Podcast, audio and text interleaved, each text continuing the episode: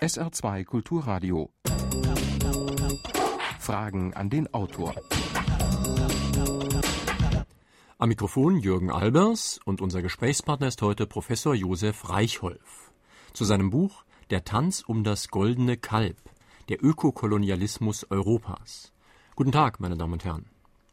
Leben wir auf dem Planet der Rinder? Was hat die Serengeti mit Niedersachsen gemeinsam? Verbraucht die deutsche Rindfleischerzeugung so viel Energie wie alle Pkw zusammen. Unser heutiges Buch enthält da einige brisante Thesen. Die industrielle Landwirtschaft mit Massentierhaltung und Monokulturen wird zu Unrecht mit Natur in Beziehung gebracht. Die Artenvielfalt ist in Städten oft höher als in landwirtschaftlichen Gebieten. Wasser, Boden oder Luft werden von manchen Industriebetrieben besser geschützt als von der Agrarindustrie. Auch die Energiebilanz ist negativ. Ohne Zufuhr von Dünger und Futter läuft nichts, die europäische Landwirtschaft beutet die dritte Welt aus. Kann das alles wahr sein? Und wie begründet der Zoologe solche Behauptungen? Wie sollte Landwirtschaft hier bei uns aussehen? Wenn Sie, meine Damen und Herren, sich mit Fragen an den Autor heute an dieser Sendung beteiligen möchten, können Sie wie immer hier anrufen in Saarbrücken. Die Vorwahl ist 0681, die Nummer unseres Studios 602 3456. Also Saarbrücken, dann 602 für den Saarländischen Rundfunk und der Reihe nach weiter 3, 4, 5, 6. Sollten Sie nicht durchkommen, können Sie mir eine Mail in die Sendung schicken, Fragen an den Autor mit Bindestrichen zwischen den Wörtern at sr-online.de. Ja, Herr Professor Reichholf, erstmal herzlich willkommen zur, ich weiß nicht, ungefähr sechsten Sendung, die Sie in Fragen an den Autor mit einem Ihrer Bücher machen. Hm, ich möchte bei diesem neuen Buch beginnen mit dem Schluss, dem ganz persönlichen Ausblick. Erzählen Sie doch mal ein bisschen, wo Sie herkommen. Sind Sie Städter oder kommen Sie vom Land? Ja, guten Tag. Äh, ich komme vom Land und zwar aus Niederbayern und erlebte dort in meiner Kindheit, Jugendzeit und zum Teil noch in den Jahren während und nach dem Studium die Entwicklungen in der Landwirtschaft, wie sie die bäuerliche Bevölkerung wegrationalisierte, wie aus den Dörfern, die ursprünglich sehr, sehr schön waren, zweifellos, äh, dann äh, so etwas Ähnliches wie ferne Ableger von Städten wurden, ohne nennenswerte Zukunftsaussichten für die landwirtschaftliche Bevölkerung. Und ich erlebte mit den eigenen Untersuchungen im Gelände, wie sich das auf Natur und Umwelt auswirkt, was die moderne Landwirtschaft an Entwicklungen in diesen vergangenen 30, 40 Jahren äh, gezeitigt hat. Mhm. Ihr Buch geht ja um Rinder nicht zuletzt. Essen Sie eigentlich selbst Rindfleisch? Äh, ja, sicher. Ich esse durchaus gerne Fleisch und habe auch äh, besonders hochklassiges Rindfleisch etwa in Südamerika äh, kennengelernt und schätzen gelernt. Es geht also bei meinen Ausführungen und mir persönlich keineswegs darum, etwa einem ähm, ausgeprägten Vegetarismus das Wort zu reden. Äh, das ist äh, sicher nicht der Hintergrund. Sie haben eben schon Südamerika angesprochen. Sie hatten ja in der Vergangenheit mehrere Arbeitsschwerpunkte. Einer betrifft die Arten hier in Deutschland. Da haben Sie ja unter anderem das Verschwinden des Rebhuhns untersucht. Äh, ja, das war eine der frühen Untersuchungen, die damals zu Beginn der 1970er Jahre dem bayerischen Landwirtschaftsministerium gar nicht gefallen hat, äh, weil es äh, sich zeigte, dass nach der Flurbereinigung im niederbayerischen Inntal die Rebhuhnbestände praktisch zusammengebrochen waren und sich seither auch nicht äh, wieder nennenswert erholen konnten, während und das schließt eben andere Erklärungen aus, im unmittelbar benachbarten Oberösterreich, wo keine Flurbereinigungen durchgeführt worden waren, die Rebhuhnbestände ganz normal mit den üblichen Witterungsschwankungen auch schwanken, aber nicht zurückgegangen waren. Nun sind Sie jemand, der aus Niederbayern kommt, aber nicht nur bayerisch oder deutsch denkt, sondern wirklich global. Sie waren ja auch in Brasilien, haben in Fragen an den Autor auch schon ein Buch über den tropischen Regenwald vorgestellt. Gibt es da Zusammenhänge? Ja, da gibt es sehr enge Zusammenhänge, denn wenn wir uns mit den Veränderungen in der heimischen Tier- und Pflanzenwelt, mit den Rückgängen insbesondere, näher befassen, dann werden die Ursachen eigentlich nur dann verständlich, wenn wir den weiten Bogen in die Tropen und da vor allen Dingen nach Südamerika schlagen. Denn von dort stammen die Mittel, nämlich die Futtermittel, die äh, hierher importiert werden, damit das hohe Produktionsniveau in der deutschen und in der EU Agrarordnung begründeten Landwirtschaft überhaupt möglich sind. Und was in Südamerika dabei angerichtet wird, das ist vom Ergebnis her sehr wohl in die Medien gelangt. großflächige Vernichtung tropischer Regenwälder, Anbau riesiger Sojafelder, um Futtermittel zu exportieren. Aber der Zusammenhang mit Europa, mit Deutschland speziell, der ist bisher ganz unzureichend klargelegt worden und deswegen stoßen natürlich dann solche Formulierungen wie das deutsches Vieh tropischen Regenwald frisst auf äh, große Überraschung oder auch heftige Ablehnung. Also man gibt gern die Schuld den manchmal durchaus armen, manchmal aber auch sehr kriminellen Leuten, die da Regenwald in Brasilien äh, verbrennen. Aber man sieht nicht, dass es eine Beteiligung gibt. Einmal natürlich direkt, indem dort auch Rinder äh, gezüchtet werden auf Regenwaldgebiet, aber auch indirekt, indem unser Vieh, das hier in Deutschland eben in Ställen zusammengepfercht ist, dass das ernährt wird durch das dort angebaute Getreide. Äh, ganz genau, äh, die deutschen Viehbestände, die könnten auf keinen Fall in Deutschland selbst von in Deutschland selbst produziertem Futter ernährt werden. Sie brauchen diese Futtermittelimporte.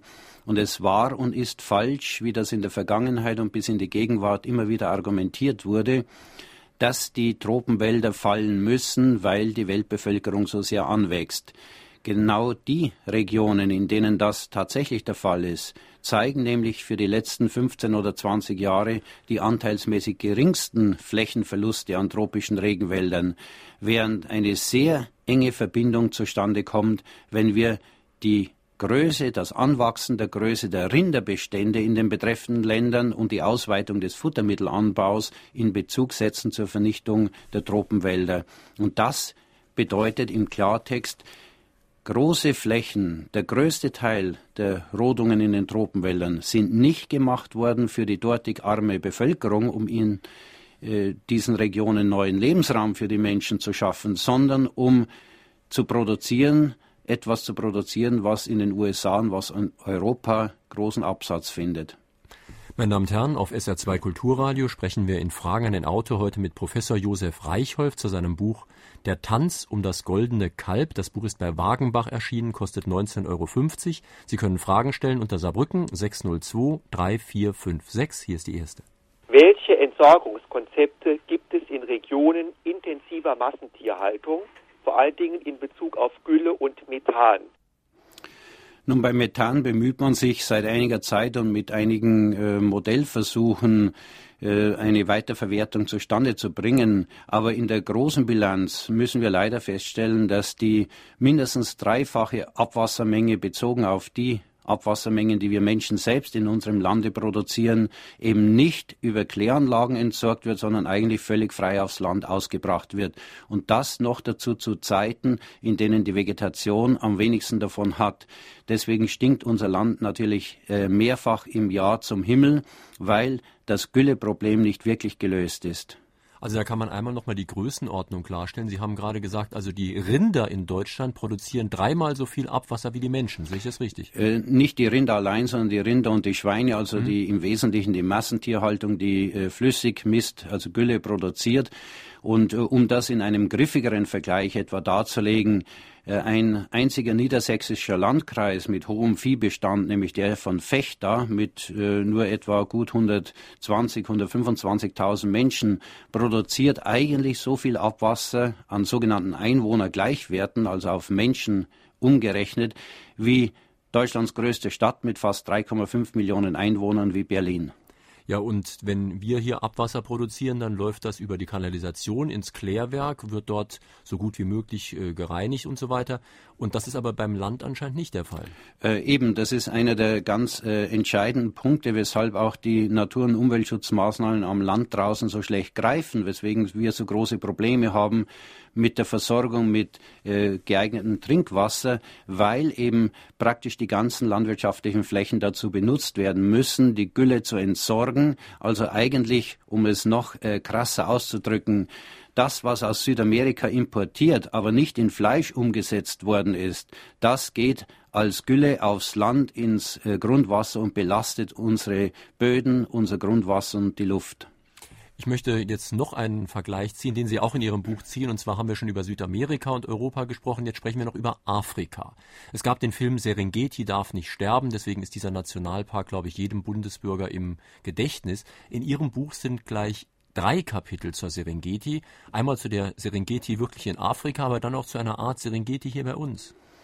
Ja, und das aus guten Gründen, denn äh, die Serengeti äh, zeigt uns heute in unserer Gegenwart in etwa und vielleicht am besten noch unter den ganzen äh, afrikanisch-tropischen Bedingungen, wie die Natur ausgesehen hat und wie sie funktionierte, bevor seitens der Menschen massive Veränderungen vorgenommen worden sind.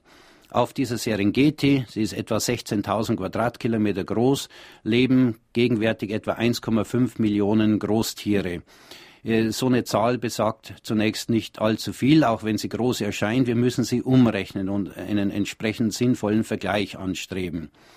Umgerechnet bedeutet das knapp 100 Großtiereinheiten auf einen Quadratkilometer Serengeti Grasland oder noch griffiger, noch besser etwa 20 Tonnen Lebendgewicht dieser Tiere, die vom Grasland der Serengeti leben. Und das ist, und das ist ein ganz entscheidender Punkt, offensichtlich so ziemlich das, was als maximale Nutzung unter natürlichen Bedingungen möglich ist. Maximale Nutzung, weil durch die Beweidung, die von den Großtieren ausgeht, die Pflanzenproduktion der Serengeti in gleichsam optimaler Weise genutzt wird, ohne dass es zu Beeinträchtigung des Pflanzenwachstums kommt. Einzige Probleme nebenbei bemerkt machen die Elefanten, die noch größere Räume brauchen würden für ihre Wanderungen. Aber die lassen wir jetzt mal außen vor. Nun gibt es entsprechende Untersuchungen auf bestem britischen Weideland. Und siehe da, es kommt raus, dass auf Weideflächen, wo das ganze Jahr über das Vieh draußen steht, eine ganz ähnliche Größenordnung ebenfalls von etwa 20 Tonnen Rinder in diesem Fall pro Quadratkilometer zustande kommen und möglich sind auf Dauer. Und das ist sozusagen Serengeti 1, die natürliche Bezugsbasis. Und wenn wir jetzt Fechter im Vergleich dazu nehmen als Serengeti 2 oder die ganze Bundesrepublik Deutschland als Serengeti 3, dann kommt etwas höchst Erstaunliches zutage. Bei Fechter ist der Überbesatz an Großtieren so gewaltig, dass es völlig unmöglich wäre, aus der Eigenproduktion äh, das zu leisten, was diese Tiere verbrauchen. Das ist mehr als das Tausendfache. Und auch die Bundesrepublik Deutschland als Ganzes hat mit etwa 250 Tonnen pro Quadratkilometer landwirtschaftliche Nutzfläche, das zweieinhalbfache der Serengeti. Auch sie kann logischerweise aus diesem Grund diese Großtiermenge aus eigener Kraft des Landes nicht ernähren. Und so kommen Sie dann zu dem Begriff Ökokolonialismus, das heißt, wir beuten in gewisser Weise die dritte Welt aus, wenn auch indirekt in dem Fall. Äh, genau so ist es, denn es wird der dritten Welt etwas entzogen, was für die dortige Bevölkerung und für die äh, dortige wirtschaftliche Entwicklung eigentlich äh, wie in jedem Fall das Grundlegende ist, nämlich das, was die natürlichen Ressourcen unmittelbar leisten. Wenn unser Vieh hier zu einem wesentlichen Teil mit Futtermitteln aus Südamerika ernährt wird, dann fehlt das ja der südamerikanischen Produktion. Wenn dabei aber hier in Deutschland und in der Europäischen Union Überschüsse erzeugt werden, die auf dem Weltmarkt die Preise drücken und verhindern, dass qualitativ hochwertige Produkte aus Dritte Weltländern auf diesem Weltmarkt eine Chance haben, dann ist das Ökokolonialismus. Ich kann das nicht anders nennen. Mich würde interessieren, was der Autor von der sogenannten biologisch dynamischen Wirtschaftsweise hält. Nun, äh, da kann man nach all dem bereits Ausgeführten nur sagen, das sollte selbstverständlich die Zielsetzung sein, so zu produzieren, dass es der natürlichen Produktionskapazität des Landes entspricht und dass keine fremden Hilfsstoffe und keine zusätzlichen Energieeinsätze nötig sind, um die Produktion auf dem Gelände zu ermöglichen. Genau das zeichnet ja etwa dann argentinisches Rindfleisch, das auf der Pampa heranwächst, im Vergleich zu stallgezogenem Rindfleisch aus. Es hat keine Zusatzkosten, mit Ausnahme dann nachher der Verteilung, gebracht. Aber die Futtermittel, die wuchsen ja auf der Pampa. Und wer hierzulande auf eigenen Flächen das produziert, was diese Flächen tragen, der belastet natürlich dann auch den Naturhaushalt nicht das ist für mich immer noch ökonomisch relativ schwer zu verstehen. Also unsere Landwirtschaft, von der man ja eigentlich erwarten würde, sie ernährt uns und sie tut damit etwas Gutes und ist sehr produktiv, ist offensichtlich nicht nur nicht produktiv, sondern sie braucht sogar Zuschüsse an Dünger, an Futtermittel und so weiter. Das kriegen wir von woanders. Gut, aber das muss ja auch bezahlt werden. Das heißt, irgendwo muss das Geld ja herkommen, um das alles zu bezahlen. Und das kommt von unseren Steuern. Das sind die Subventionen, die in die Landwirtschaft hineinfließen und die leider, das ist ja auch äh, wirklich eine der ganz großen Schwächen dieses Systems, in viel zu geringem Maße den Landwirten direkt zugutekommen, sondern auf äh, allen möglichen verschlungenen Pfaden über die EU-Agraradministration ihre Kreise drehen. Dabei versickert sehr viel. Und das Ergebnis ist, wie in der ehemalig östlichen Planwirtschaft, dass es trotzdem nicht gelingt, Produktion und Bedarf einigermaßen in Einklang zu bringen. Es mussten ja die ganzen letzten Jahrzehnte Milchseen, Butterberge, Weizenberge abgebaut oder umgeschichtet werden, weil das von Anfang an nicht funktionierte. Und das ist das Problem, dass trotz dieses hohen Ausmaßes an Subventionierungen und trotz der Tatsache, dass man aus guten Gründen die Landwirtschaft stützen und erhalten will, die Zahl der Menschen in der Landwirtschaft tätig waren, sehr stark schrumpfte auf ein Zehntel oder weniger als äh, in der Nachkriegszeit noch dort tätig waren, ohne wirkliche Aussichten, dass eine bäuerliche Landwirtschaft äh, überleben können wird, solange die enorme Konkurrenz mit der Billigproduktion gegeben ist. Noch eine telefonische Frage an den Autor. Halten Sie einen ökologischen Landbau ohne Viehzucht, besonders Rinderzucht, für möglich und umgekehrt? Als Folge der Massenrinderhaltung oder allgemein äh, Stallviehhaltung fällt natürlich eine Menge Gülle an. Die kann man auch in der Massentierhaltung mit Stroh kompostieren und dadurch ähm, einen ökologischen Dünger für äh, eine alternative Landwirtschaft erreichen. Äh, das wäre dann äh, sicher ein realistisches System, wenn äh, es nicht diese enorme Überbesetzung gäbe. Wir haben ja viel zu viel Gülle und die Flächen nicht, um diese entsprechend ausbringen zu können. Das heißt, grob gesprochen, wenn die Rinderbestände um ein Drittel, die Schweinebestände um mehr als die Hälfte abgesenkt würden, dann könnten vielleicht die Flächen das an Düngestoffe entsprechend verkompostiert vertragen äh, und in neue Produktion umsetzen. Am Ende geht es schlichtweg immer wieder da hinaus, es kann auf Dauer auf einer Fläche nicht mehr produziert werden, ohne fremde Hilfsstoffe als das, was in der natürlichen Produktionskapazität, in der Produktionsfähigkeit der Böden enthalten ist. Was darüber hinaus produziert wird, erzeugt Überschüsse an Abfällen und kostet zusätzliche Energien und verteuert damit auch die Produktion und macht abhängig. Überschüsse, das klingt ja erstmal positiv. Und wenn man dran denkt, äh, wie arm manche Sektoren unseres Landes inzwischen sind, wohl bemerkt nur manche, dann könnte man sich über Reichtum ja freuen. Aber Sie haben in Ihrem Buch an etlichen Stellen nachgewiesen, dass ein Überschuss an manchen Sachen auch zur Artenarmut führt. Ja, das ist ein weiteres Grundproblem, mit dem äh, gerade der Natur- und Umweltschutz äh, zu kämpfen hat. Äh, lange Zeit, man kann grob sagen bis in die 1970er Jahre hinein, wurde ja aufgrund des Bedarfs, der gegeben war, in der Gesamtbilanz den Böden mehr entzogen über die Ernte, über die Produktion, als mit Hilfe des Düngers wieder zurückgeführt werden konnte. Äh, das ist ganz leicht verständlich, weil der Großteil der Produktion ja vom Menschen verwertet wird und deren Abwässer, also all das, was an Abwässern organischer Natur die Menschen produzieren, ja über Kläranlagen entsorgt wurde und natürlich auch entsorgt werden sollte. Klärschlamm hat aber, weil anderes hinzukommt, äh, eine Reihe sehr ungünstiger Eigenschaften, sodass er sich nicht einfach auf die Felder wieder ausbringen lässt. Sodass bis in diese Zeit hinein eine Unterdeckung gegeben war, die mit Kunstdünger insbesondere ausgeglichen werden musste. Seit den 1970er Jahren kehrte sich das Ganze aber sehr rasch um und es führte zu einem Überschuss an Düngemitteleinsatz. Dieser Überschuss ist in der Grobbilanz etwa äh, so zu charakterisieren, dass rund 100 Kilogramm Stickstoff als Hauptbestandteil, rund 100 Kilogramm Stickstoff auf jeden Hektar landwirtschaftlicher Nutzfläche pro Jahr im Überschuss eingetragen werden, der also nicht vernutzt, äh, weiter benutzt werden können von den Pflanzen, von der äh, pflanzlichen Produktion. Das summiert sich im Laufe der Jahre zu einer ganz gewaltigen Stickstoffbelastung auf.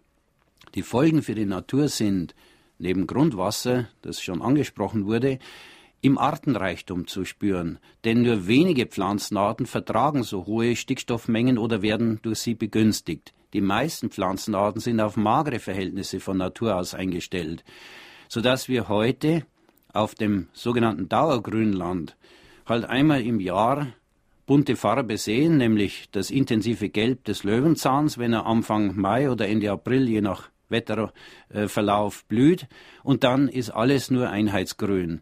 Während früher an denselben Stellen bunte Blumenwiesen wuchsen mit vielen Schmetterlingen drauf und anderen Insekten. Ergebnis, die roten Listen werden länger und länger, weil der Artenvielfalt durch diese Überdüngung der Lebensraum entzogen wird. Nun könnte man ja sagen, das ist mehr ein ästhetisches Problem, wenn da ein paar mehr schöne bunte Blumen wachsen. Aber Vielfalt bedeutet ja immer auch weniger Risiko. Das weiß jeder, der sein Geld in verschiedenen Anlageformen anlegt. Wenn man nur eine Monokultur hat, ist das Risiko sehr groß, dass wirklich alles schief geht. Und Vielfalt ist also biologisch sehr sinnvoll. Und da habe ich in Ihrem Buch was ganz Interessantes gelernt, dass nämlich Vielfalt meistens mit Armut zusammenfällt. Das heißt, der tropische Regenwald ist deshalb so vielfältig, so artenreich, weil er relativ arm ist. Äh, ganz genau, weil äh, der tropische Regenwald äh, insbesondere in seinen besonders artenreichen Ausführungen wie in Amazonien oder in manchen Gebieten Südostasiens eigentlich aus der Luft ernährt wird. Die Böden sind so schlecht, dass sie seit Jahrtausenden oder Jahrmillionen eigentlich über Verwitterung nichts mehr hergeben. Sie sind ausgewaschen durch die Tropenniederschläge und liefern keine oder keine nennenswerten Mengen an mineralischen Nährstoffen mehr. Diese werden mit Wind und Wetter auf dem Luftweg eingetragen. Nun kann man sich vorstellen, dass da nicht allzu viel ankommt. Und so ist es auch.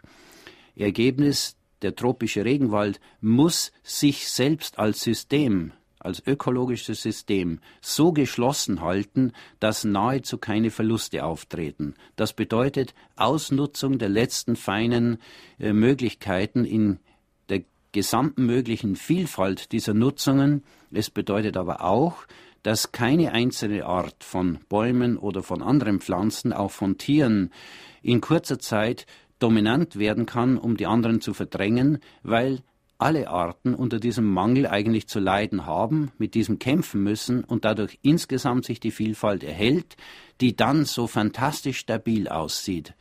Und das ist äh, genau der zentrale Unterschied zu der künstlich vom Menschen geschaffenen Vereinheitlichung, Sie ist anfällig auf geringfügige Schwankungen. Und wenn heute etwa große Sorgen im Hinblick auf den Klimawandel gegeben sind, dann nicht zuletzt deswegen, weil unsere Systeme, unsere einfach gebauten, zwar hochproduktiven, leistungsfähigen Systeme so anfällig geworden sind. Meine Frage, schlägt die Natur zurück auch vor der Vogelgrippe gab es schon Infektionskrankheiten unter Tieren, die unsachgemäß auf engstem Raum gehalten werden. Selbst Menschenepidemien gibt es da, wo viele Menschen aufeinander hocken. Und ich bin der Meinung, dass nur glückliche Tiere auch gesundes und gutes Fleisch geben und nicht Tiere, die nur aufeinander hucken und gezüchtet werden, um später im Kochtopf zu landen und manchmal noch nicht mal die Sonne gesehen haben. Da haben Sie sicher recht und äh, egal, ob man das glücklich jetzt so wörtlich nehmen möchte oder nicht, auf jeden Fall ist es viel gesünder für die Tiere, deren Fleisch wir nachher essen, wenn sie unter möglichst naturnahen Bedingungen aufwachsen können, äh, dass die Vogelgrippe gegenwärtig von vielen ja auch als Geflügelpest bezeichnet, solche Aufmerksamkeit erregt. Das liegt ja ganz schlicht und einfach daran, dass die Gefahr besteht, dass sie auf den Menschen überspringt. Wäre das nicht gegeben, würde man die Tausenden und Abertausenden Toten, die auftreten würden und sicherlich auch noch auftreten werden, so hinnehmen, wie das in der Vergangenheit auch hingenommen wurde. Das ist halt Betriebsrisiko, ist klar wo wie in manchen deutschen Landkreisen 15 oder mehr Millionen Hühner in einem einzigen Landkreis zusammengepfercht leben, äh, da ist es ganz logisch, dass äh, da auch äh, Seuchen ausbrechen, die äh, mit Massensterben enden, während äh, freilaufendes Geflügel dieser Gefahr weit weniger ausgesetzt ist und damit natürlich auch ein weit geringeres Risiko für den Menschen bedeutet. Dazu passt vielleicht ganz gut eine E-Mail, die aus Köln hier eingegangen ist. Der Hörer fragt, ob diese Überproduktion, diese Massentierhaltung auch dadurch verursacht ist, dass die Züchter eben Masse produzieren müssen, weil die Marktpreise so gering sind und immer geringer werden. Also erst ein hoher Umsatz ermöglicht irgendwie das Überleben der Züchter. Und welche Chancen sehen Sie, Professor Reichholf, eben darin, dass die umweltbewussten oder angeblich umweltbewussten Käufer auch ein bisschen mehr bezahlen und damit die Massentierhaltung eben unwichtiger wird? Also die Feststellung als solche ist äh, sicher absolut richtig und äh, zu unterschreiben. Die Chancen, etwas zu ändern, bestehen, wie man sozusagen pflegt, in der Bevölkerung. Das ist ganz klar und trotzdem ganz äh, schwierig, denn wer wird sich für das Teurere entscheiden, wenn das Billigere zum als Schnäppchenpreis angeboten wird, zur Konkurrenz steht? Darin steckt ja auch das Kernproblem für die biologische Landwirtschaft, dass sie mit einem Hochleistungssystem in der Produktion konkurrieren muss, mit dem sie nie konkurrenzfähig sein wird, weil dieses andere System viele Kosten nach außen abwälzt, die Umweltkosten, die schon angesprochen wurden, aber auch vieles von außen von der Gesellschaft finanziert bekommt, nämlich über die Subventionen, die die Bevölkerung gar nicht merkt. Und die einzige Chance, die ich sehen würde, und das mag äh, sicher, wird es vielleicht sogar so sein, sehr naiv klingen, würde darin bestehen, wenn die Subventionen zurückgenommen und die Verbraucherpreise entsprechend angehoben würden, dass wir direkt sehen, was das Kilogramm Fleisch, das bei uns produziert wird, uns wirklich kostet und nicht was einen Scheinpreis ergibt im Geschäft, weil das, was uns über die Steuer abgenommen wurde, ja niemand mehr umrechnen kann. Gut, das ist die Preisseite und da haben Sie sicher recht, dass da eben durch die Subventionierung auch die Marktlage, ist ja eigentlich nicht marktwirtschaftlich genau genommen, dass die Marktlage verzerrt wird. Aber es gibt ja auch noch den Aspekt Qualität. Sie sagten zu Beginn der Sendung, dass Sie sehr hochwertiges, zum Beispiel argentinisches Rindfleisch schon gegessen haben. Also ich selbst kann auch sehr genau unterscheiden, ob ein gutes Vollkorn-Roggenbrot aus biologischem Anbau, äh, dass das völlig anders schmeckt als das billige Brot, was ich woanders kaufen könnte, aber eben nicht kaufe. Ähm, ja, sicher. Und äh, weil sie aber trotzdem mit ihren Steuern die andere Form von Produktion mitfinanzieren, sind sie nur sehr begrenzt wirksam in ihrer Wahl von äh, solch hochwertiger Kost. Und das ist das, was ich vorhin sozusagen äh, in meiner Meinung hatte anklingen lassen. Es müsste transparenter gemacht werden und äh, auf politischem Weg auch möglich gemacht, dass die Verbraucher wirklich direkt bezahlen und nicht falsche Preise, denn nur dann könnte Qualität zum Zuge kommen. SR2 Kulturradio Fragen an den Autor Professor Josef Reichholf. Viele unserer Nutztiere sind zu computergefütterten und computergemolkenen Kreaturen geworden, oft aus Kostengründen und aus Gewinngründen. Was ist dagegen zu tun?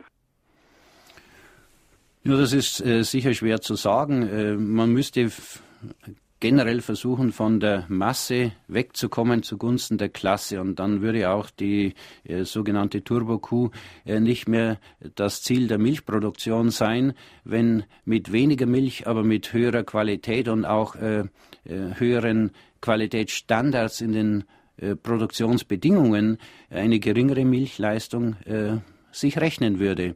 Das Problem ist hier dasselbe wie bei der allgemeinen Agrarsubvention, dass diejenigen am besten abschneiden, betriebswirtschaftlich, die pro Zeiteinheit oder pro Tiereinheit den höchsten Ausstoß erzielen. Und deswegen wird auch, so äh, sehe ich das in unserem politischen System, in absehbarer Zeit an dieser Tendenz nichts grundlegend zu ändern sein, es sei denn, es sei denn, die große Masse der Bevölkerung, 99 Prozent der Menschen in unserem Lande, würde gleichsam in einer Art Aufstand sagen, wir lassen uns das nicht mehr bieten, dass unsere Abwässer mit sündhaft teuren Abwassergebühren belastet entsorgt werden, während die viel größere Menge an Abwässern, die das Vieh und gerade die in der Massentierhaltung in äh, Massenviehstellen produzierten Abwässer frei übers Land ausgebracht werden dürfen. Wenn die genauso entsorgt werden müssten nach denselben Standards und Kostenanforderungen wie bei den Menschen, dann würden sich solche Betriebe auch keineswegs mehr so leicht rechnen wie gegenwärtig und es würde die Qualität erheblich mehr am Boden gewinnen können. Also gleiches Recht für alle Lebewesen und der Mensch soll endlich dem Rind gleichgestellt werden. Äh, ja, im Prinzip äh, kann man das wohl so sagen. Und es gab ja auch Zeiten, wo das Rind über dem Menschen stand, als es vergöttert wurde. Und deswegen ist ja auch äh, in gewissem Sinne der Titel des Buches Tanz um das goldene Kalb gerechtfertigt, denn es ist äh, nach wie vor sehr viel Irrationales in dieser Art von Tierproduktion enthalten. Wenn wir einen eine Bibelstelle in diesem Zusammenhang herausgreifen, die wohl äh, fast jeder kennt, nämlich den Konflikt zwischen Kain und Abel, dann war ja der Ursprung dieses Konflikts darin zu sehen, dass das Fleischopfer Gott wohlgefälliger war als das Getreide, das gut produzierte Korn, das Abel äh, das äh, kein äh, produziert hatte und das Abel einfach ausgestochen hat mit seinem Lamm, mit dem Fleisch und dafür wurde er erschlagen. Also der Konflikt ist uralt und äh, keineswegs etwas Neues. Wir gehen da sehr, sehr irrational mit diesen Dingen um und können uns wie auch beim Zucker, wie bei der Süße eben nicht selbst begrenzen in der Art äh, des Verbrauchs und in der Art der Wertung. Fleisch ist einfach höher gewertet in unserer Gesellschaft, als das gleichwertige Pflanzenprodukte sein können. Mhm. Da äh, geht glaube ich, in der Gesamtbevölkerung, wenn man die betrachtet, absolut kein Weg hin auf eine halbwegs vernünftige Einstellung. Nun gut, dass die Masse der Bevölkerung relativ irrational ist, darüber könnte man ja noch wenig erstaunt sein. Aber interessanterweise sind das auch die Naturschützer. Sie sind ja selbst Naturschützer. Sie sind zum Beispiel, was ja manchmal vergessen wird, der Vater sozusagen der Biber hier im Saarland, haben also zur Wiederansiedlung der Biber hier einiges beigetragen und sind bestimmt kein Gegner des Naturschutzes. Aber dennoch werfen Sie dem Naturschutz vor, dass Sie auch eine völlig romantische und falsche Vorstellung vom Land haben und verbreiten. Äh, ja, leider ist es so und äh, das ist sicher auch einer der Gründe, weshalb viel zu spät wirklich massiv auf diese Entwicklungen in der Landwirtschaft reagiert wurde. Die alten Feindbilder sind nach wie vor die liebsten Feinde, kann man nur sagen. Das ist äh, alles, was mit Industrie und Verkehr zusammenhängt. Das ist von vornherein nicht nur verdächtig, sondern auf jeden Fall abzulehnen, egal ob es eine Verbesserung bringt oder nicht, während das Land ist grün und grün ist gut und damit ist äh, alles auf die einfache Formel gebracht. Aber so geht's halt nicht und da haben wir eben seit äh, 25, 30 Jahren grundlegende Änderungen zu verzeichnen. Vieles, was im Bereich der Industrie geleistet wurde, wird nach wie vor viel zu wenig in der Öffentlichkeit bei den Naturschützern äh, entsprechend gewertet, hervorgehoben, obwohl die Industrie, sage ich jetzt mal ganz grob vereinfacht, äh, die grüne Landwirtschaft bei weitem überholt hat an Leistungen zugunsten des Natur- und Umweltschutzes. Also zum Beispiel gilt das bei Gewässergüte, wo also viele industrielle Abwässer inzwischen nicht mehr da sind, während andere landwirtschaftliche Abwässer zum Beispiel große Probleme bringen. Ja, ganz genau, das ist so ein Beispiel. Oder wenn man äh, einfach vergleicht, was ist auf äh, großen Industrieflächen für eine Artenvielfalt vorhanden und gleich große Flächen mit entsprechend nach heutigen sogenannten äh, konventionellen Landwirtschaftspraktiken genutzten Flächen, dann schneiden die Industrieflächen ja haushoch besser ab. Das ist ja äh, geradezu grotesk, dass manches Industriegelände eigentlich nach der FFH-Richtlinie zum Naturschutzgebiet ausgewiesen werden müsste, FFH, Fauna, Flora, Habitat, wogegen sich die Landwirte so sehr wehren, aus, aus ihrer Sicht guten Gründen, weil das bedeuten würde, dass eben gewisse Nutzungseinschränkungen oder mm, gewisse Einschränkungen im Hinblick auf zukünftige Nutzungen gegeben wären. Da erfüllen viele Industriegebiete locker die Kriterien, nur die werden gar nicht beachtet, sie werden als solches gar nicht erfasst. Das ist echt grotesk. Und Sie kommen aus Niederbayern, leben jetzt in München. Jetzt vergleichen Sie doch mal die Millionenstadt München mit ihrem hohen Verkehrsaufkommen und so weiter mit einem Dorf in Niederbayern.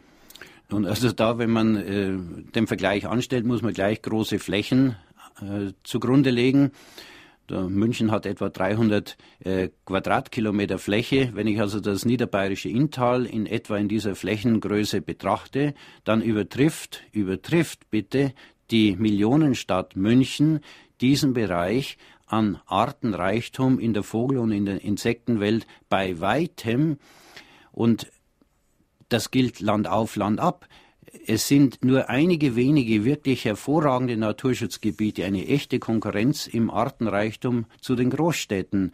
Und äh, auch das ist so ein äh, Ergebnis, das natürlich vielen Naturschützern nicht schmeckt, weil die Stadt gleichsam das Gegenstück zum Land, das große Übel zur guten äh, Umwelt des Landes darstellte und die Unwirtlichkeit der Städte wie das Mitscherlich vor rund einem halben Jahrhundert genannt hatte, bis heute in den Köpfen spuckt, obwohl vielerorts, und das muss man wirklich auch betonen, und jeder kann es ja selbst nachprüfen, in den Städten die Luft besser schmeckt als am Land draußen, zumindest zu gewissen Zeiten, wenn gespritzt oder wenn Gülle ausgefahren wird. Und ganz objektiv zeigen das eben Schmetterlinge, Käfer, Vögel und andere Tiere und die Vielfalt der Pflanzen auf ihre Weise an. Die sind ja nicht geholt worden in die Städte, die sind von sich aus gekommen und haben dort einen so hohen Artenreichtum entwickelt, während am Land draußen die großen Verlustzonen sind, sodass zum Beispiel für Bayern, wo man ja denken könnte, das ist ein Bundesland mit sehr großer Fläche und damit auch mit sehr großen Reserven, äh, nur knapp die Hälfte der vorhandenen Tier- und Pflanzenarten als noch nicht gefährdet eingestuft werden konnte nach den neuesten Erhebungen des Bayerischen Landesamtes für Umweltschutz, während die größere Zahl als gefährdet oder höchstwahrscheinlich vor der Gefährdung stehend deklariert werden musste. Das ist eine Pleiteerklärung gewesen für 30 Jahre Artenschutz des bayerischen Umweltministeriums, aber die konnten nichts erreichen, weil die Entwicklungen in der Landwirtschaft einfach übermächtig waren. Ist übrigens hier in Saarbrücken ganz ähnlich. Wir haben hier direkt vor dem Fenster unseres Studios in einem eigentlich sehr hässlichen Betongraben wunderbare SR2-Kröten. Ich habe schon mal fünf Stück auf einmal gesehen und ich habe sogar schon mal einen Dachs hier auf dem Hallberg gesehen. Aber hören wir jetzt noch eine Frage. Brauchen wir diese armen Turbokühe? Die sehen nur noch gerade aus wie diese äh, holsteinischen Schwarzbunten, sind riesengroß, haben einen überdimensionierten Euter und nur noch ein Knochengestell. Ich war bei einem Ökobauer, der Interesse halber so eine Kuh sich gehalten hat. Der hat gesagt, dieses arme Tier wird auf der fettesten Weide würde das verhungern. Da muss unbedingt Kraftfutter zu, zum Beispiel Soja oder sowas. Und das kommt ja dann aus der dritten Welt. Brauchen wir in Deutschland sowas? Ja, ich meine nicht, aber da werden die Betreiber solcher äh, Milchproduktionsanlagen natürlich anderer Meinung sein. Äh, das ist immer der Widerstreit zwischen dem, was äh, öffentliches Interesse und öffentliche Meinung ist und privates Interesse und privatwirtschaftliche Kalkulation. Ähm, ich denke aber trotzdem, dass es Ziel sein sollte, die Landwirtschaft von solchen Entwicklungen äh, wegzubringen, dass äh, auch im Interesse des Tierschutzes und natürlich auch äh, aus der Sicht der Allgemeinheit, die das Ganze ja, um das muss immer wieder betont werden, mit ihren Steuergeldern finanziert über die Subventionen, dass äh, solche Entwicklungen einfach abgebremst werden. Mhm. Und das Argument, in anderen Ländern wird es dann eventuell auch gemacht. Das ist äh, gerade so verrückt wie zu sagen, also warum sollen wir hier abschaffen, dass gemordet wird? In anderen Ländern wird ja auch gemordet. Man kann solche Vergleiche nicht wirklich ziehen, sondern man sollte äh, auf der Basis dessen, was insgesamt als richtig und notwendig erscheint, versuchen, die bestmöglichen Lösungen anzustreben. Ein Hörer aus Neunkirchen weist darauf hin, dass wir da auch eine ziemlich doppelte Moral haben, weil wir für die Pflege von Haustieren und für die Ernährung von Haustieren Unsummen aufgeben, ausgeben und diese privaten Haustiere sehr lieben, uns aber um die anderen, was ja irgendwo auch Haustiere sind, eigentlich nicht kümmern. Ja, da hat er sicher völlig recht. Also das ist auch etwas, was ich überhaupt nicht begreifen kann, dass man gerade bei der Landwirtschaft äh, eine solche doppelte Moral äh, er richten und weiter pflegen konnte, äh, die sich durch nichts rechtfertigen lässt. Ich meine, wenn Sie Ihren Hund quälen und der Nachbar zeigt es an, dann äh, müssen Sie mit einem entsprechenden Verfahren rechnen. Wenn so eine arme Turbokuh, wie vorhin geschildert, eingepfercht in Ihrem Stall steht, dann ist das rechtens. Wenn Sie am Sonntag mit einem kleinen Rasenmäher fahren, dann ist das natürlich ein Verstoß gegen die geltenden Regelungen und äh, Sie müssen mit Anzeigen aus der Nachbarschaft rechnen.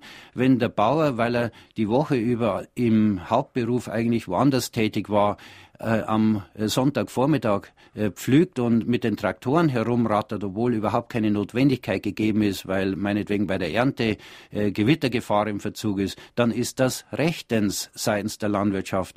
Und so sind viele, viele Ausnahmen gegeben, die es äh, einfach so schwer machen, das äh, zu verstehen, dass man so wirtschaften muss. Und wenn um das nochmal zu betonen, gleiche Spielregeln für alle geschaffen würden, dann würden sich auch die vielen landwirtschaftlichen Kleinunternehmen, die es gegeben hatte oder die zum Teil noch existieren, wieder rentieren, weil dann auf kurzem Weg qualitativ hochwertige Nahrung der Bevölkerung zur Verfügung gestellt werden könnte und nicht die Milch und äh, der Joghurt quer durch Europa kreuz und quer hin und her gefahren werden muss, bis er dann im Supermarkt landet, weil das alles hochgradig subventioniert ist. Das ist einfach eine absurde Entwicklung geworden und zeigt, zeigt, dass auch im Westen Planwirtschaft nicht funktioniert. Sie sprechen in diesem Zusammenhang in Ihrem Buch immer wieder von Freistellungen und Privilegien eben für bestimmte Landwirtschaft, hat mit Land ja eigentlich nichts mehr zu tun. Zum Beispiel Legebatterien sind ja was offensichtlich viel Besseres als Wohnsiedlungen. Also wenn ich in meiner Wohnung jetzt 40 Hühner halten würde, würde wahrscheinlich die Polizei sofort kommen. Aber wenn ich das auf dem Land mache, wäre es sogar wahrscheinlich relativ human. Äh, ganz genau. Und das äh, betrifft auch äh, das landwirtschaftliche Bauen und viele Dinge, gesperrte Straßen. Ich meine, wir haben ein riesiges Straßennetz für die Landwirtschaft mit Steuermitteln aufgebaut, aber dürfen nicht fahren drauf. Auch nicht, wenn auf den Autobahnen ein Riesenstau gegeben ist. Auch da kann man nicht die landwirtschaftlichen äh, Teerstraßen benutzen, die vorhanden sind und die ausgelegt sind für Schwerstmaschinen wie die großen äh, Maismähdrescher oder andere Erntemaschinen. Und das lässt sich die Bevölkerung alles gefallen. Das ist schon irgendwie ein Phänomen. Äh, man ist da fassungslos da Sie aus Bayern kommen, wie war es mit der Subventionierung der Landwirtschaft in der Weimarer Republik während der Nazizeit? Und setzte die ab Beginn der 50er Jahre in der äh, Bundesrepublik dann ein?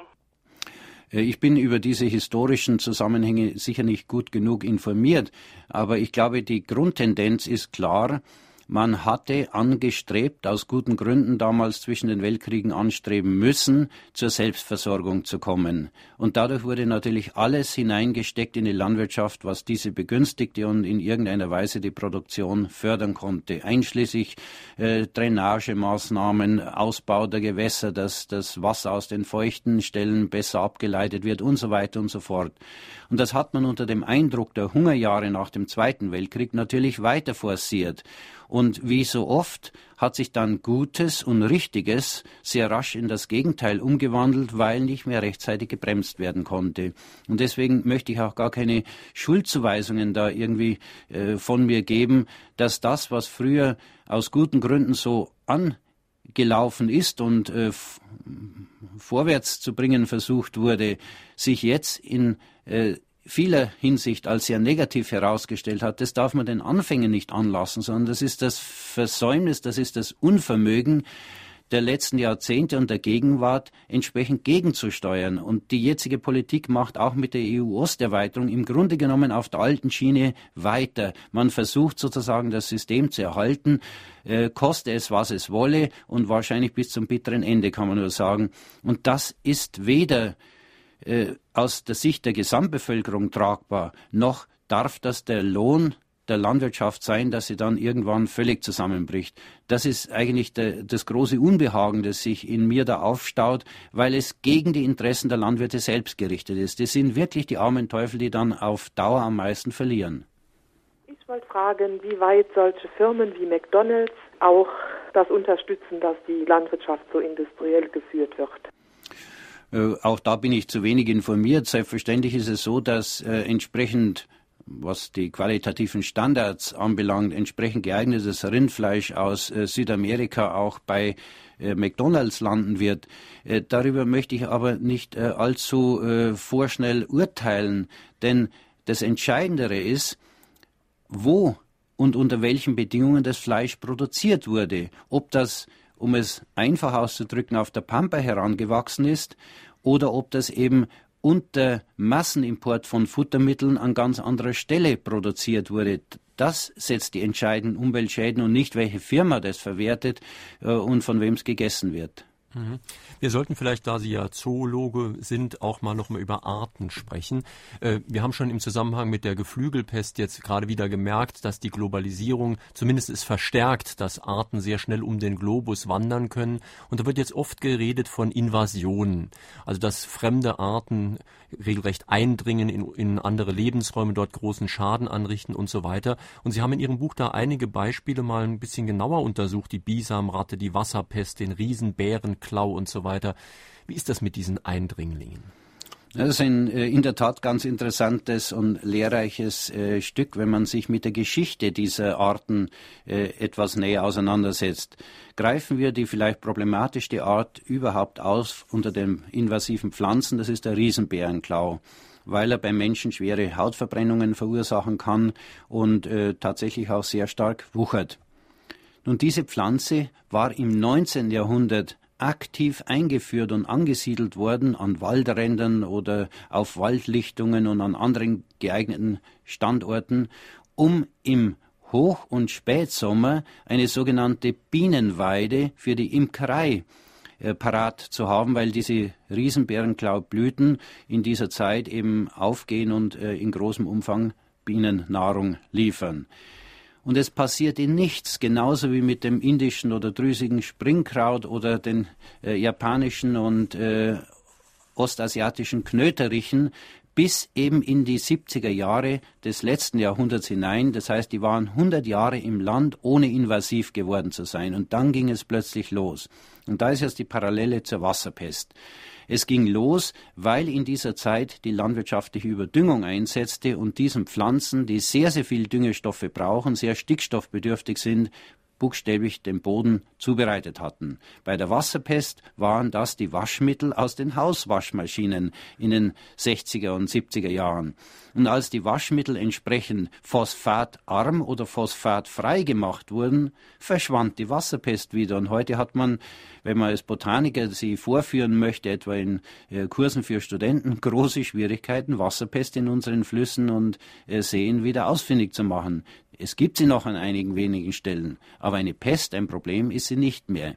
Und dieses Beispiel zeigt ganz genau, worum es geht. Es war die Überdüngung der Gewässer, die die Massenentwicklung dieser Wasserpflanzen ermöglichte. Es ist jetzt die Überdüngung unserer Fluren, die die Massenausbreitung dieser invasiven Arten ermöglicht. Und sie sind invasiv geworden aufgrund dieser Gegebenheiten und nicht, weil sie jetzt plötzlich von irgendwoher eingedrungen worden, äh, eingebracht worden sind oder eingedrungen wären. Sie waren schon über 100 Jahre im Land.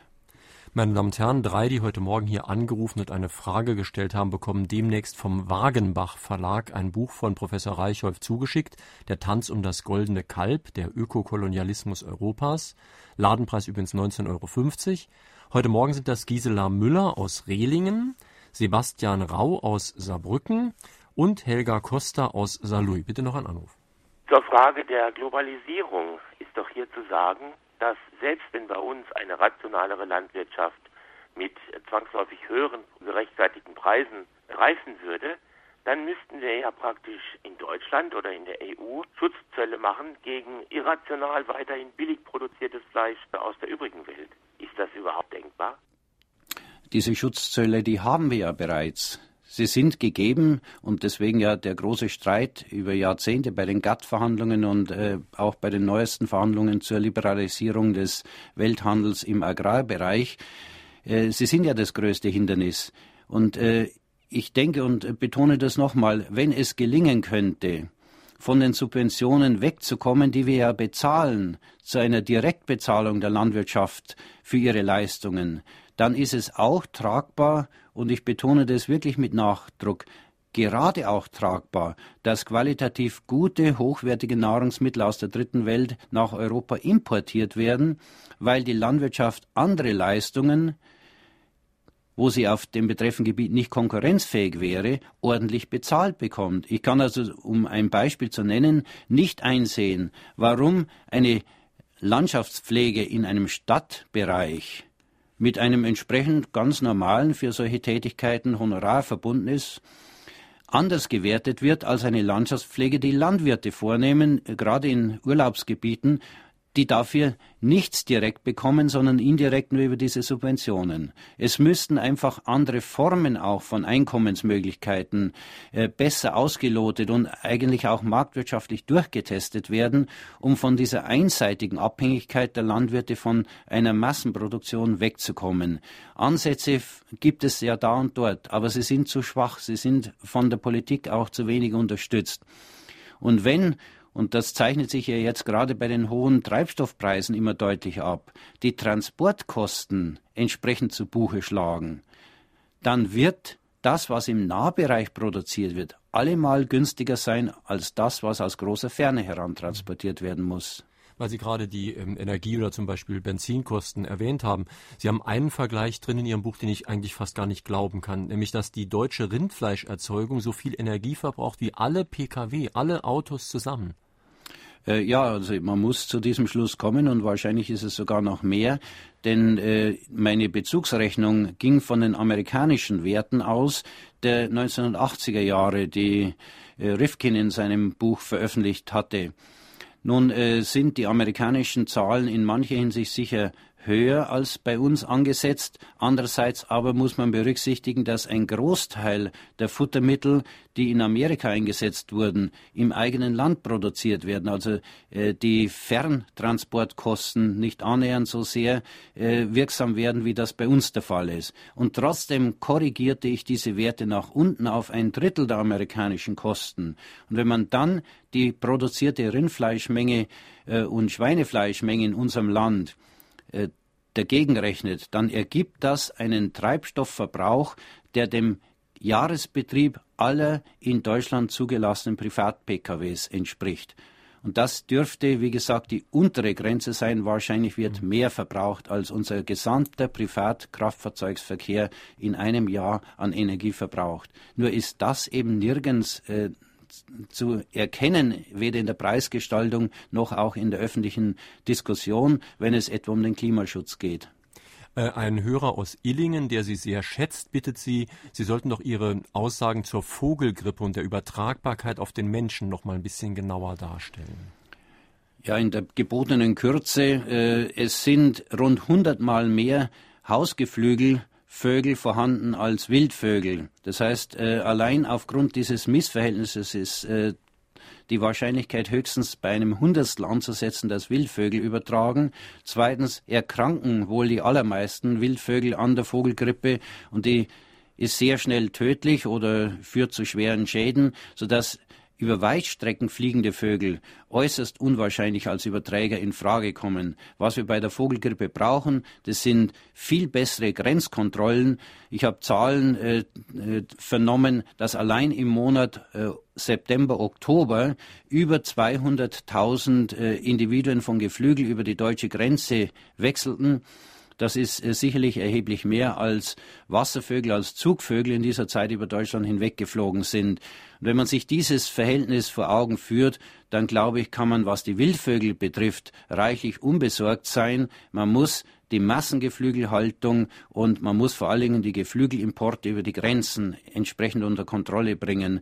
Dann bestehen Chancen, dass die Vogelgrippe eingedämmt werden kann. Es ist ja hier wie bei so vielen Sachen so, dass es oft die Falschen trifft, nämlich zum Beispiel Leute, die jetzt Geflügel in Freilandhaltung mit ja. sehr, sehr guten Gründen halten. Ja. Und ähm, das schreiben Sie auch in anderen Zusammenhängen, dass auch die Artenschutzbestimmungen oft falsche treffen, dass eben da genau Schüler oder Forscher plötzlich sehr eingeschränkt werden, aber nicht die Bauern, die, die sogenannten Bauern muss man schon fast sagen, die eben viel mehr Schaden anrichten. Ja, ganz richtig. Äh, gerade bei den Artenschutzbestimmungen oder bei solchen Fällen wie jetzt mit den Vorbeugemaßnahmen zur Vogelgrippe trifft es wirklich die Falschen. Die eigentlichen gefährlichen äh, Bereiche, die werden außen vor gelassen. Und noch ein letzter Satz zur Vogelgrippe. Man kann sich bei Art und Verlauf des Eindrucks nicht erwehren. Es könnten auch primär die Futtermittel dran schuld sein, das, was an die Enten und an die Hühner verfüttert wird, als Hauptinfektionsquelle. Und die Wildvögel, hat es nur nebenbei getroffen. Könnte das vielleicht auch sein, dass das so ein bisschen modisch ist, sich darüber so aufzuregen? Denn 60 Tote über viele Jahre in Asien ist ja eigentlich noch kein Grund zu einer Panik, verglichen mit vielen anderen Gefahren, die es gibt und wo sehr viel mehr Tote an einem Tag auftreten. Ja, da feiert das Mittelalter fröhliche Urstände. Da sind die Pestvögel wieder da und die waren vor Jahrhunderten schon wirksam. Man äh, kann also nur fassungslos äh, dieses Phänomen mitverfolgen. Äh, ich behaupte inzwischen, die Vogelpest ist eine Medienpest und nicht wirklich eine in der Natur. Und wir müssen halt anscheinend auch die Natur ein bisschen anders sehen. Sie einerseits mehr öffnen für die Städter, andererseits die sogenannte Landwirtschaft kritischer sehen wenn der Kontakt zur Natur für die Menschen gerade in unserem Land wieder intensiviert werden könnte, dass sie nicht so sehr eingeschränkt sind von Geh- und Verboten, dann wäre sicher mehr gewonnen, auch für den Naturschutz. Meine Damen und Herren, in Fragen an den Autor auf SR2 Kulturradio war das heute Morgen Professor Josef Reichholf zu seinem neuen Buch Der Tanz um das goldene Kalb, Untertitel Der Ökokolonialismus Europas, erschienen im Wagenbauch Verlag, Preis 19,50 Euro. Hier auf SR2 Kulturradio folgt jetzt gleich das RSO-Konzert, also das Konzert mit dem Rundfunk-Sinfonieorchester. In der folgenden Woche darf ich Sie auf einige Sendungen hinweisen. Einmal Fortsetzung folgt, da hören Sie Jean-Jacques Schul, 25 Zigarren gegen eine Klavierstunde bei Walter Gieseking, Ingrid Carvens, Kindheit und Jugend in Saarbrücken. Dann haben wir am nächsten Samstag auch wieder eine Bücherlese, unter anderem mit äh, der Schatzinsel. Und besonders hinweisen möchte ich Sie auf Fragen an den Autor am kommenden Sonntag. Da kommt nämlich ein sehr beliebter Bestseller-Autor hierher ins Saarland, Bastian Sick von Spiegel Online. Er hat seinen zweiten Teil geschrieben von dem Buch Der Dativ ist dem Genitiv sein Tod, Neues aus dem Irrgarten der deutschen Sprache. Das ist ja eines der wenigen Sachbücher zur deutschen Sprache, die wirklich Bestseller geworden sind. Im Saarland übrigens sogar als offizielles Lehrbuch eingesetzt vom Kultusministerium. Diese Zwiebelfisch-Kolumnen aus dem Spiegel wurden wirklich so populär, dass man es kaum glauben möchte. Und wir haben den Autor eingeladen, zu uns zu kommen in eine öffentliche Veranstaltung, nämlich in die Glückaufhalle in Elversberg. Ich würde mich sehr freuen, freuen, wenn Sie also zahlreich dorthin kommen nach Elversberg. Und wir können dann dort Ihnen zum Beispiel mal sagen, wie dieses Ding eigentlich heißt, das an der Kasse unsere Waren von denen des nächsten Kunden trennt. Ist das ein Warentrenner oder ein nächster Kunde bitte? Und wir können auch mal klären, welche Exportschlager es in der deutschen Sprache gibt, außer Bierstube. Schönen Sonntag wünscht Ihnen jetzt noch Jürgen Albers.